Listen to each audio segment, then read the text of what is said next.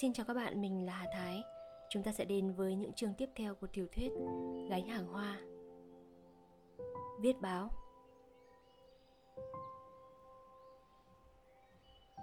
Hơn nửa giờ sau, Liên đã trở về, vừa thở hồng hộc, vừa chạy vội vào trong nhà, hỏi ông Hoạt. Ông vẫn đứng yên đấy chứ? Rõ nhà tôi làm khổ tôi quá. Mình thản nhiên tươi cười hỏi. Làm gì mà mình cuống quýt lên thế? Ông Hoạt vui mừng bảo Liên. May quá, cô đã về. Cô đi rồi cậu ấy làm tôi chẳng còn hồn vía nào nữa. Hết khóc rồi lại cười Rồi lại nói nhảm nói nhí mãi. Liên trách chồng. Sao mình lại thế? Làm phiền lòng em lắm. Mình ôn tồn hỏi vợ. Mình đi đâu mà hấp tấp Vội vàng thế? Thôi đừng bắt em nhắc lại nữa Mà thêm bực mình. Nên mới phải bẽ cái hôm nay. Em bắt đền mình đấy. Mình vẫn không đổi sắc mặt. Cái bẽ gì đấy mình? Liên quay ra dục ông Hoạt đi làm vườn, Rồi thở dài bảo chồng. Em thấy mình định, Nhưng mình đừng dại dột thế nữa nhá. Mình có hứa thế với em, Thì em mới kể đầu đuôi câu chuyện cho mà nghe. Nhưng hứa cái gì mới được chứ? Mình đừng bỏ em quá bụa Chơi trọi một thân một mình tội nghiệp nhé mình nhá mình tươi cười ngồi ngẫm nghĩ. Vì chàng đã tìm được một mưu khác rất giản dị Để từ trần một cách yên lặng mà kín đáo hơn. Không thấy chồng đáp lại, liền đến bên cầm tay, âu yếm hỏi. Nhâm mình nhá. Mình chẳng hiểu vợ nói những gì, Trả lời liều. Ừ được rồi. Mình nói dối em thì sao? Anh nói dối em Thì anh chết ngay lập tức không, anh nói dối em thì em chết kia. Mình cười. Ai lại thề thế bao giờ? Em thì em xin thề với anh rằng nếu anh còn tính cách tự tử nữa thì em đập đầu ra, em chết ở trước mặt anh ngay. Ở đời thiếu anh thì em sống làm gì? Mình đăm đăm ngồi suy nghĩ rồi thốt nhiên hỏi vợ. Đập đầu mà chết được à, mình? Rồi chàng như nói một mình đập đầu Đập đầu Khó lòng. Mình đã làm nhảm cái gì thế? Không, à câu chuyện của mình thế nào nhỉ? Chỉ tại mình đấy mà. Vâng, thì tại anh. Vậy mình thuật lại cho anh nghe đi. Lúc bấy giờ em thấy mình ghê quá. Em nghĩ tới cái chén thuốc độc Mà em hãy còn run sợ. Nhưng thôi mình ạ à, Câu chuyện đã qua rồi. Mình đừng bắt em nhắc lại nữa. Mình vào giường nằm nghỉ một lát rồi ăn cơm. Em đi làm cơm nhá. Em đã mua được một mớ cá rô béo quá mình ạ. Lúc em ở nhà anh Văn về Mình lên nhà anh Văn làm gì vậy? Thì em sợ quá. Chẳng kịp nghĩ ngợi gì. Cắm đầu định chạy đi tìm anh Văn Để anh ấy khuyên can mình hộ. Thế đấy. Nhưng anh ấy không đến, có phải không? Nào em có gặp anh ấy đâu.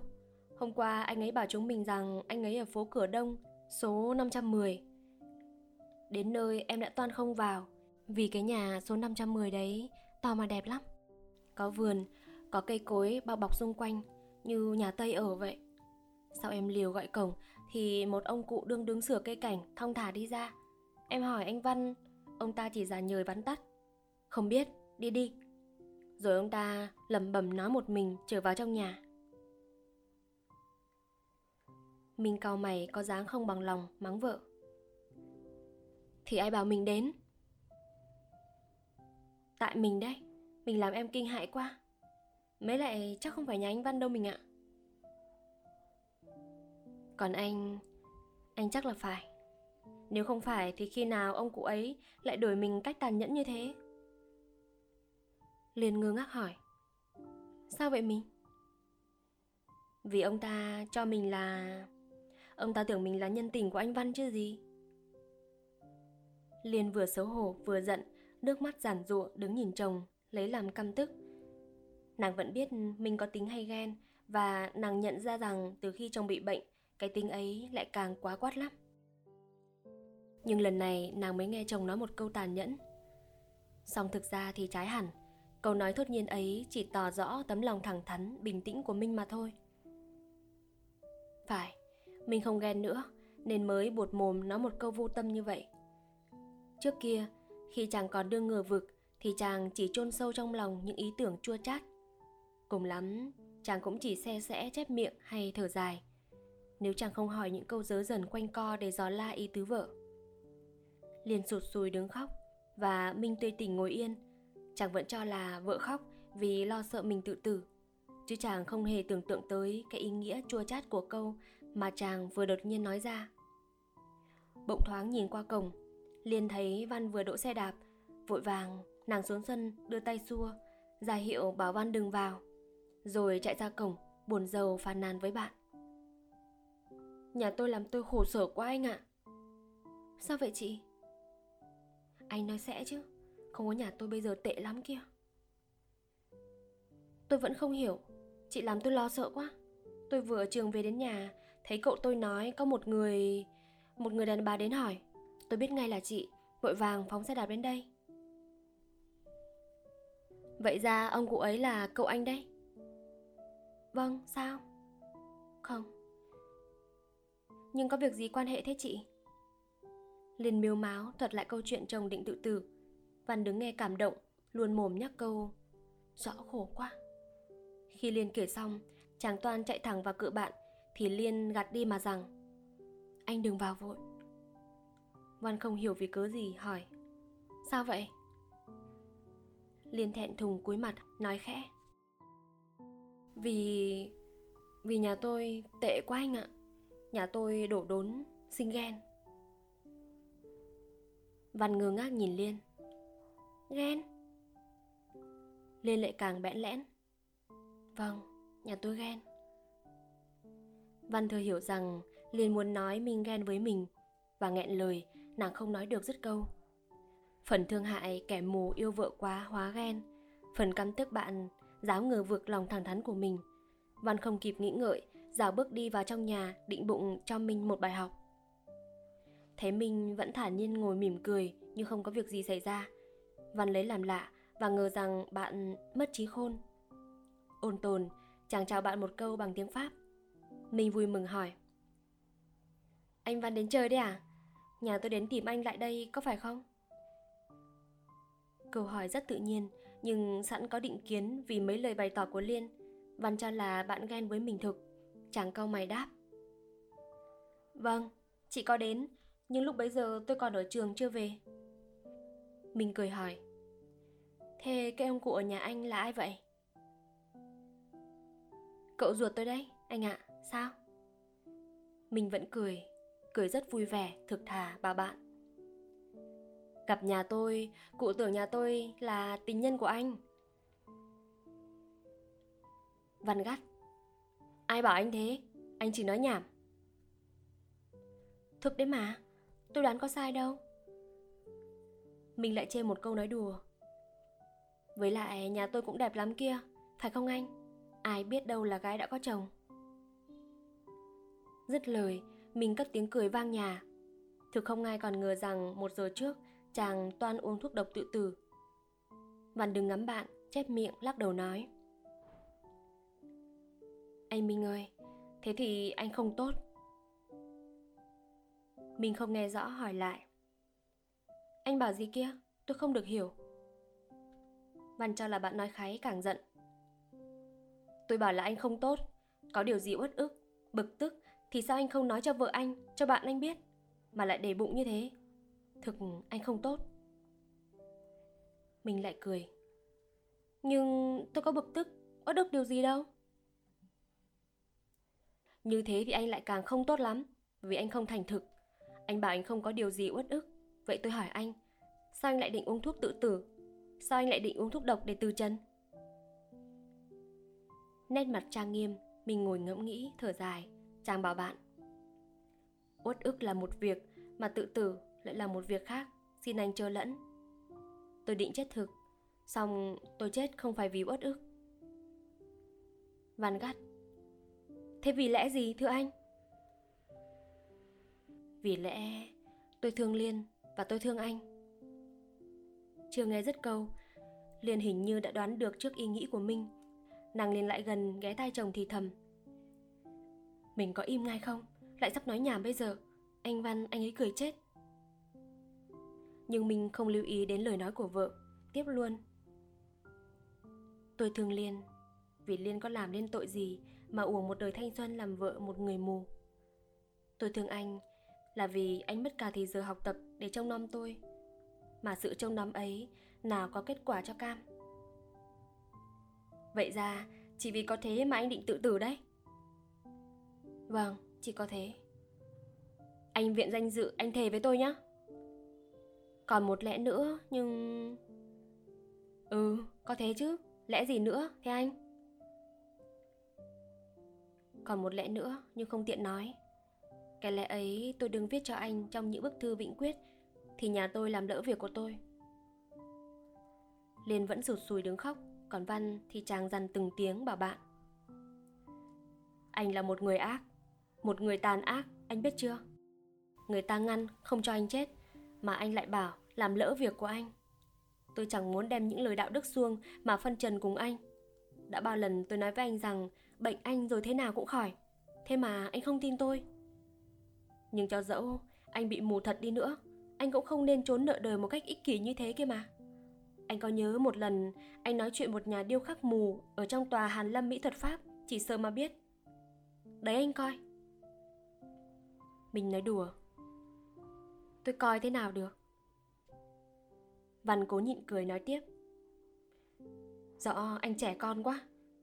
Không phải tôi ôn lại câu chuyện ấy Để an ủi anh đâu. Vì tôi chắc thế nào rồi anh cũng khỏi. Nhưng theo ý tôi thì khi nào ta còn làm ích được cho đời, Ta còn phải sống. Nhưng tôi không thể làm ích được cho đời nữa, Thì anh bảo sao? Ấy là anh không muốn đó thôi. Chẳng nói đâu xa. Anh yêu vợ anh Vợ anh yêu anh. Đó cũng là một điều bắt buộc anh phải sống. Mình phì cười. Đó là một điều ích kỷ cho đời phải không, thưa anh? Đó là bổn phận.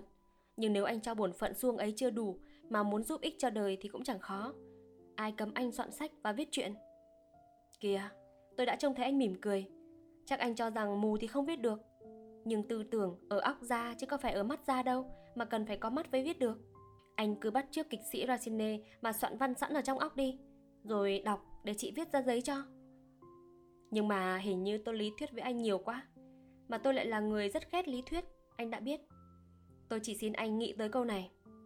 Ta còn có thể giúp ích được cho đời, dù chỉ là một sự ích lợi còn con mặc lòng, thì ta không được phép tự hủy thân thể của ta đi. Và lại, xin thú thực với anh, tôi thường đem mỹ thuật ra bình phẩm các sự hành động của người đời. Sự gì ta làm mà không có vẻ mỹ thuật thì bao giờ cũng là sự đáng chê, đáng bỉ. Mà tự tử thì không có vẻ mỹ thuật một tí nào. Mình ngồi nghe có dáng chú ý lắm. Khi nghe bạn viện đến lẽ mỹ thuật Thì chàng không thể nhịn cười được Liền cãi lại một câu khôi hài. Petrone cắt mạch máu mà chết cũng mỹ thuật lắm đấy chứ. Petrone bị xử tử Chứ có tự tử đâu. Nhưng thôi anh ạ à, Anh chẳng cần phải viện đến lẽ mỹ thuật. Một lẽ soạn sách cũng đủ chán rồi. Anh nói thế mà có lý đấy Phải không Liên? Liên vẫn đứng đấy chứ. Vâng, em vẫn đứng đây. Vậy anh nghĩ chuyện rồi đọc cho Liên viết nhé. Liên vui mừng đáp. Vâng, nếu thế thì có nói gì nữa? Ta sẽ để ở bì Minh và Liên soạn. Văn vỗ tay khen. Ừ, có thế chứ. Vậy ngay chiều nay bắt đầu viết đi nhé. Còn tôi, tôi sẽ xin có cách tỏ cho anh biết rằng bệnh đau mắt của anh thế nào cũng khỏi. Văn từ biệt vợ chồng Minh ra về. Sau khi đã cặn kẽ dặn Liên phải luôn luôn ngồi cạnh bên chồng, chờ đến chiều chàng sẽ quay trở lại. Quả thực vào hồi 6 giờ chiều, Văn đưa một người đến mà chàng giới thiệu với Minh và Liên là một ông y khoa bác sĩ. Bác sĩ xem xét mắt Minh rất kỹ lưỡng. Ông bảo bệnh Minh là bệnh thong manh mà tiếng Pháp gọi là cataracte. Ông nói tiếp, ông mắc bệnh cataracte Chắc hẳn vì ngã có vật gì cứng chạm phải con ngươi Bệnh này cứ để vậy rồi cũng khỏi Nhưng có khi lâu lắm đến 1-2 năm, mổ thì khỏi ngay.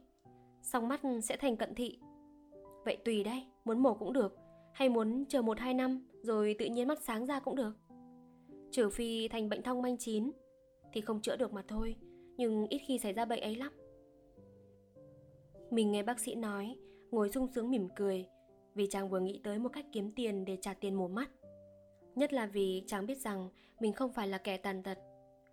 Nhanh như cái chớp nhoáng xe đám mây đen, chàng cảm thấy rõ rệt con đường tương lai rực rỡ. Còn Liên thì tuy cũng sung sướng lắm, nhưng vẫn lo lắng, cất tiếng run run hỏi sẽ. Bẩm, mổ mắt thế thì mất bao nhiêu tiền? Độ 100 thôi. Liên mặt tái đi, đưa mắt nhìn Văn như để phân mua với chàng rằng món tiền ấy là một món tiền nàng không thể có được. Mình được gặp mắt chết như nhìn khắp mọi phía và cố tìm chỗ bác sĩ đứng để tỏ lòng cảm ơn. Bẩm, có 100 thôi. Lấy lại được thị quan mà chỉ mất có 100 bạc. Bác sĩ đưa tay ra bắt tay mình. Thôi, cứ yên tâm nằm nghỉ. Bao giờ muốn mổ tôi sẽ cho xe đón đến bệnh viện. Bẩm, còn tiền thăm bệnh? Thôi, tôi không lấy tiền thăm bệnh, bao giờ mổ hẳn hay. Kỳ thực tiền thăm bệnh Văn đã trả trước rồi và dặn bác sĩ hễ bạn mình có nhắc tới thì trả lời như thế. Ngay sáng hôm sau, mình quả quyết bắt đầu làm việc. Xưa nay, chàng chưa hề viết quốc văn mà cũng ít khi đọc tới quốc văn. Quanh nằm cặm cụi học các món cần thiết để đi thi, để lấy một mảnh bằng kiếm gạo. Còn thì giờ đâu mà học tập một thứ văn du phiếm. Vì thế, tuy nghĩ được nhiều vấn đề muốn bàn, dàn xếp được nhiều câu chuyện muốn viết, mà về văn liệu chàng tự biết còn kém cỏi lắm. Đã có lúc chàng định viết giúp các báo Tây, vì chữ Pháp có lẽ chàng còn thông hơn quốc văn. Ở trong lớp, chàng vẫn luôn luôn chiếm giải nhất về món văn đó. Xong chàng cho rằng nhất trong bọn anh em bạn học thì đã lấy gì làm khá. Thốt nhiên, chàng nghĩ tới câu tục ngữ Pháp. Trong xứ của toàn người mù, anh trột là vua. Câu tục ngữ ấy vụt nhắc mình nhớ tới cái đời hiện tại và khiến chàng nhếch một nụ cười chua chát. Chàng nghĩ thầm, Chẳng biết mình có ở trong xứ người mù hay không, nhưng một sự chắc chắn là hiện nay mình đang mù. Một lúc chàng lại nghĩ, với lại, dù ta có muốn giúp các báo pháp văn của người An Nam đi nữa, ta cũng không đọc được cho ai viết hộ được cái mà. Chẳng lẽ thuê một thư ký riêng? Cái ý tưởng ngộ nghĩnh ấy khiến mình bật cười lên tiếng. Nào chẳng có phải con ông hầu, ông bá gì mà có tiền thuê thư ký. Còn như ước ao lấy tiền nhuận bút trả lương thư ký thì thật là một ý nghĩ viển vông, điên cuồng. Thế là viết pháp văn để kiếm tiền, mình đành chịu. Còn quốc văn, mình thường nghe anh em nói muốn viết quốc văn phải thông chữ Hán. Mà chữ Hán thì suốt 4 năm theo học trong trường, chàng biết được mấy chữ. Bỗng mình nhớ tới một vài bài được vợ đọc cho nghe trong các báo. Phải, những bài ấy thường viết bằng một lối văn giản dị mà chàng vẫn cho là hay. Thế là mình quả quyết bắt đầu soạn văn. Luôn hai tuần lễ, mình sung sướng cuống cuồng. Sự hy vọng đã trở lại trong tâm hồn chàng. Trước nhàn rỗi, chàng âu sầu ủ rột bao nhiêu, thì nay làm việc, chàng vui vẻ khoan khoái bấy nhiêu. Liền thấy chồng được mạnh mẽ, tươi da thắm thịt thêm ra, thì cho là người ta cần phải có việc làm mới có sức khỏe. Nàng có biết đâu rằng linh hồn ta có được bình tĩnh thì thân thể ta mới được tráng kiện mà trong khi trí ta đổ bỡn với những tư tưởng khoái lãng trong chuyện ta đương soạn thì còn lúc nào dỗi mà nghĩ tới sự đau đớn khổ sở của cái đời hiện tại đương sống huống chi minh lại nhận thấy mình không hẳn là một người vô dụng còn có thể giúp ích cho đời còn có thể kiếm được tiền nuôi thân còn có thể hy vọng tới những ngày tốt đẹp hơn những ngày sáng rùa của quãng đời sắp tới song tuy hy vọng mà minh còn ngờ vực ngờ vực cái tài, cái sức của mình. Là vì trong hai tuần lễ, mình gửi luôn 6-7 bài tới hai tờ báo và tạp chí muôn năm mà vẫn chưa thấy có bài đăng nào. Trước khi gửi bài, mình đã biên thư hỏi nhà báo và đã nhận được bức phúc thư. Lời lẽ rất ôn tồn, khuyến khích. Hay văn chàng viết còn kém, chưa thể đăng được. Điều đó cũng có lý, nhưng cứ kể nhiều bài, nhiều chuyện đăng báo mà Liên đọc cho chàng nghe. Chàng cho không những còn kém văn chàng viết mà có khi lại chẳng ra văn nữa. Thế sao họ cũng đăng được? Buồn giàu, mình nghĩ đến tiểu sử một văn sĩ chứ danh nước Pháp mà chàng đã được đọc. Ông Roland. Nhà viết văn có đại tài ấy đã qua một thời kỳ quận bách khổ sở. Tự biết rằng mình có tài mà đem văn đến nhà báo nào người ta cũng xua đuổi. Mình mỉm cười nghĩ thầm. Ví phòng bây giờ cũng như Roland, ta soạn nổi một quyền thì may ra mới lẫy tiếng được. Mà cho thế nữa, ở nước Nam này vị tất, họ đã chịu công nhận rằng mình có tài. Họ chỉ kể, chỉ khoe những lâu năm, những giành nghề thì mình đã đành chịu thua đứt đi rồi. Mới bỡ ngỡ trong làng văn mà lại bắt đầu bước vào làng văn giữa lúc mù lòa. Thực khó khăn cho ta quá. Đã hai ba lần mình ngỏ ý tuyệt vọng tới Liên. Nhưng Liên chỉ có những lời chấn tĩnh, an ủi đáp lại. Nàng nói Những chuyện ấy em nghe hay lắm Và anh Văn cũng phải phục Thì thế nào người ta chẳng phải đăng Anh cứ vững lòng chờ đợi Tuy nàng nói thế nhưng thực ra nàng cũng hơi núng, Vì mong mỏi đã lâu ngày Mà nàng vẫn không được tin tức gì Về những bài Minh đọc cho nàng viết. Mà chàng đã có ý tưởng âu yếm Ký tên tác giả là Minh và Liên. Chiều hôm nay Mình đương ngồi buồn rầu suy nghĩ, Tay cầm tờ báo mở ra rồi lại gặp lại. Băn khoăn chờ Liên đi bán hoa về. Vừa nghe tiếng vợ ở sân, Chàng đã vội gọi mà đưa tờ báo. Mọi lần Liên chưa kịp đọc thì vui mừng Chàng đã hỏi ngay xem có thấy bài đăng của mình không Nhưng hôm nay vì đã thất vọng nhiều lần Chàng không dám nói gì Chỉ lo lắng ngồi chờ Ý chừng Liên cũng thấu hiểu sự mong đợi của chồng Ngắm vẻ đau đớn lộ ra trên nét mặt chàng Nàng đem lòng thương hại buồn rầu tưởng tới chén thuốc độc bữa nọ. Bỗng, nàng vụt có một ý nghĩ, nghe mình hỏi. Có chuyện gì hay đọc cho anh nghe với? Nàng hiểu rằng câu ấy chỉ có nghĩa có bài của anh đăng trong báo không? Nàng liền cố vừa cất giọng mừng rỡ bảo chồng Ô này, mình này, bài cảm tưởng một người mù của mình đang ở trang đầu Mình luống cuống đứng dậy, hai tay của quạng tươi cười hỏi Đâu, đâu mình? Thì mình cứ ngồi đấy, em đọc cho mà nghe. Rồi Liên xe sẽ mở ngăn kéo, lấy bản viết giáp ra, đặt lên tờ báo và thong thả đọc. Mình lắng hết tinh thần, nhịn thở, nghe vợ đọc từ đầu đến cuối bài văn của mình. Đoạn chàng hớn hở nói. Không thiếu một chữ mình ạ, thì ra họ không sửa lại câu nào. Mình tính, văn mình viết ra ai còn dám sửa lại. Mình sung sướng, mặt đỏ bừng bảo vợ. Mình khen anh thì thực đúng lắm. Rồi chàng cất tiếng cười vang nhà. Vừa lúc ấy Văn đến chơi hỏi. Có gì thú thế? Mình đáp. Anh Văn đấy à? Họ đã đăng bài của tôi anh ạ. Văn vui mừng chạy lại, đỡ lấy tờ báo ở tay Liên. Ôi, thích nhỉ, đâu? Liên lắc đầu xua tay ra hiệu rồi bảo Văn. Đây! Nàng vừa nói, vừa đưa cho bạn bản viết giáp. Văn đứng lầm nhầm đọc, buồn giàu, ái ngại cho bạn và cảm động với cách lừa dối thông minh của Liên. Sự lừa dối vì lòng chắc ẩn mà có. Mình hỏi. Anh đọc hết bài chưa? Đã anh ạ. Họ không thêm bớt chữ nào hết anh ạ. Thế à? Không biết còn tiền nhuận bút thì họ gửi cho mình hay mình phải đến nhà báo mà lĩnh nhỉ? Được, anh để tôi đến lĩnh cho anh. Nhưng không biết người ta có chịu giao tiền cho anh không? Điều đó không hề gì, tôi quen chủ báo. Thế thì may mắn cho tôi quá, anh nhỉ? Liền đứng nghe, lo lắng, nàng không hiểu vì sao. Văn đã biết là một sự không có mà lại nhận đi lĩnh tiền nhuận bút cho chồng mình. Nhất là lúc nàng thấy Văn ôn tồn từ biệt minh và nàng nói để đến ngay nhà báo.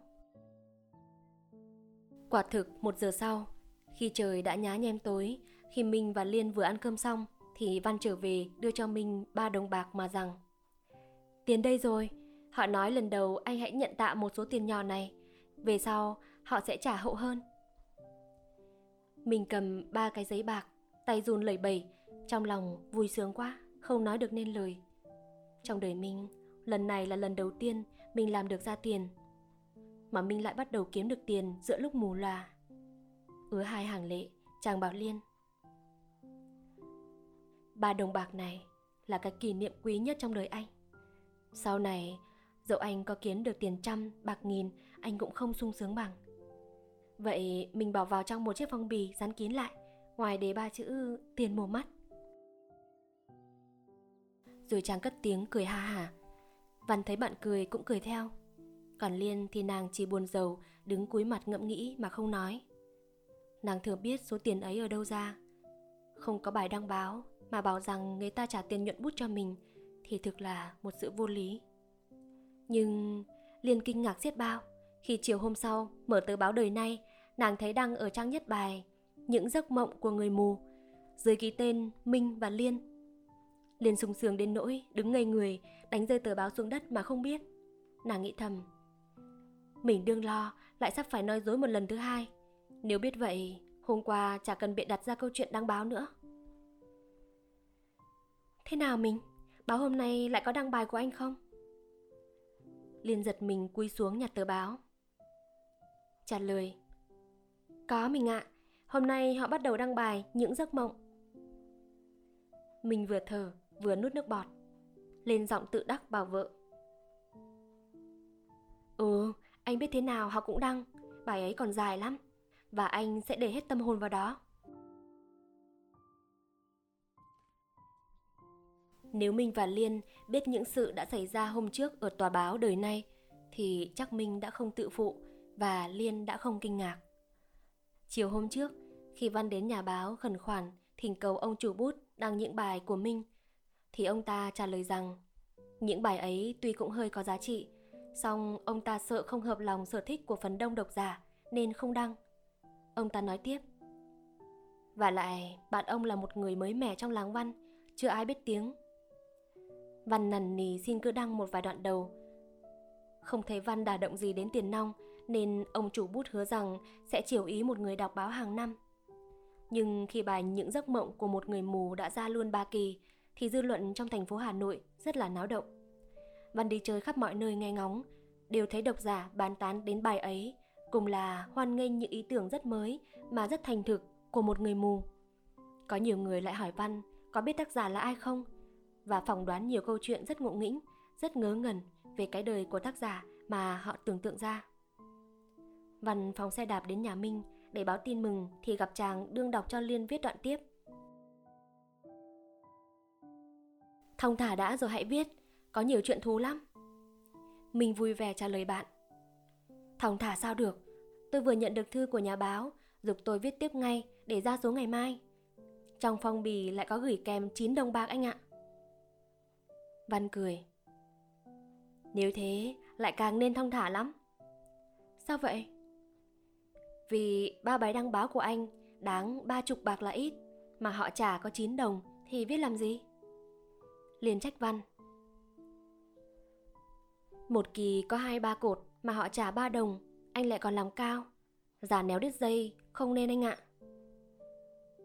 Không phải tôi làm cao, nhưng ở ngoài họ ca tụng anh ghê gớm lắm kia. Mình hớn hở bảo bạn. Họ ca tụng thì lại càng nên viết lắm chứ. Đành rằng thế Đành rằng cần có tiếng tăm lừng lẫy Nhưng anh cũng không nên quên cái món tiền mổ mắt Món tiền hơn 100 Mà anh nhất định không chịu để tôi giúp. Mình ngẫm nghĩ rồi hỏi Văn. Thế bây giờ anh định bảo tôi xử trí ra sao? Được, cái đó đã có tôi. Mình ngần ngại nhưng anh thì anh định thế nào? Tôi chẳng cần nói ra xôi gì hết. Chốc nữa tôi đến bảo chủ báo rằng Anh mù không viết được. Anh phải thuê thư ký viết giúp, Tốn kém nhiều lắm. Vậy nếu không được 6 đồng một kỳ Thì anh xin thôi, không viết nữa. Liên cười. Vậy ra tôi là viên thư ký của nhà tôi đấy. Mình cũng cười nói tiếp. Hẳn chứ lị. Thư ký mà chữ xấu như ma quỷ. ấy. Các văn sĩ thì chữ bao giờ cũng xấu liên ạ. Rồi Minh bảo Văn Dẫu sao anh cũng cứ để tôi đọc cho nhà tôi viết nốt đã Chợt nhớ ra rằng Văn khoe có nhiều người tán tụng mình Mình muốn được bạn thuật cho nghe những lời tán tụng ấy liền hỏi Nhưng họ bình phẩm những bài của tôi ra sao anh? liền vui mừng tiếp luôn. Của chúng tôi chứ lị. Ừ, thì của chúng tôi. Họ bình phẩm thế nào anh? Văn đáp. Họ bảo hay lắm. Họ bảo anh là một nhà thi sĩ. Họ bảo Văn Anh rất cảm động. Có thế thôi. Văn cười. Anh còn muốn gì nữa? À, có một cô. Nhưng thôi chả nói, chị giận chết. Liên hai má đỏ hây. Không, tôi không giận đâu, anh cứ kể. Được nghe người ta khen nhà tôi, sao tôi lại giận? Vậy thì được lắm. Có một cô, một cô đẹp lắm kia. Cứ hỏi tôi có quen anh không? Có phải anh mù thực không? Rồi khi tôi nói anh mắc bệnh thong manh nên anh mới viết văn để kiếm tiền mổ mắt thì cô ấy hỏi xoắn suýt tôi rằng mổ mắt phí tổn hết bao nhiêu và cô ấy lại muốn xuất tiền ra giúp anh. Muốn được lòng Liên, mình nói một câu âu yếm. Sao anh không nói phăng cho cô ta biết rằng tôi đã có vợ và tôi rất yêu vợ tôi? Liên bẽn lẽn. Mình chỉ được cái thế thôi, không sợ anh Văn anh ấy cười cho. Rồi lảng sang chuyện khác, nàng hỏi Văn. Anh sơi cơm chưa? Chưa chị ạ. Bây giờ tôi còn phải đến ngay nhà báo để điều đình về việc đăng bài đã. Mình cảm động. Anh tử tế với chúng tôi quá. Tôi biết lấy gì tạ lại tấm lòng quý báu của anh cho được xứng đáng. Anh hay lối thôi lắm. Thôi, chào anh chị, mai tôi đến sớm để báo tin. Rồi chàng từ biệt ra về, trong khi Liên đi thắp đèn để viết bài đăng báo.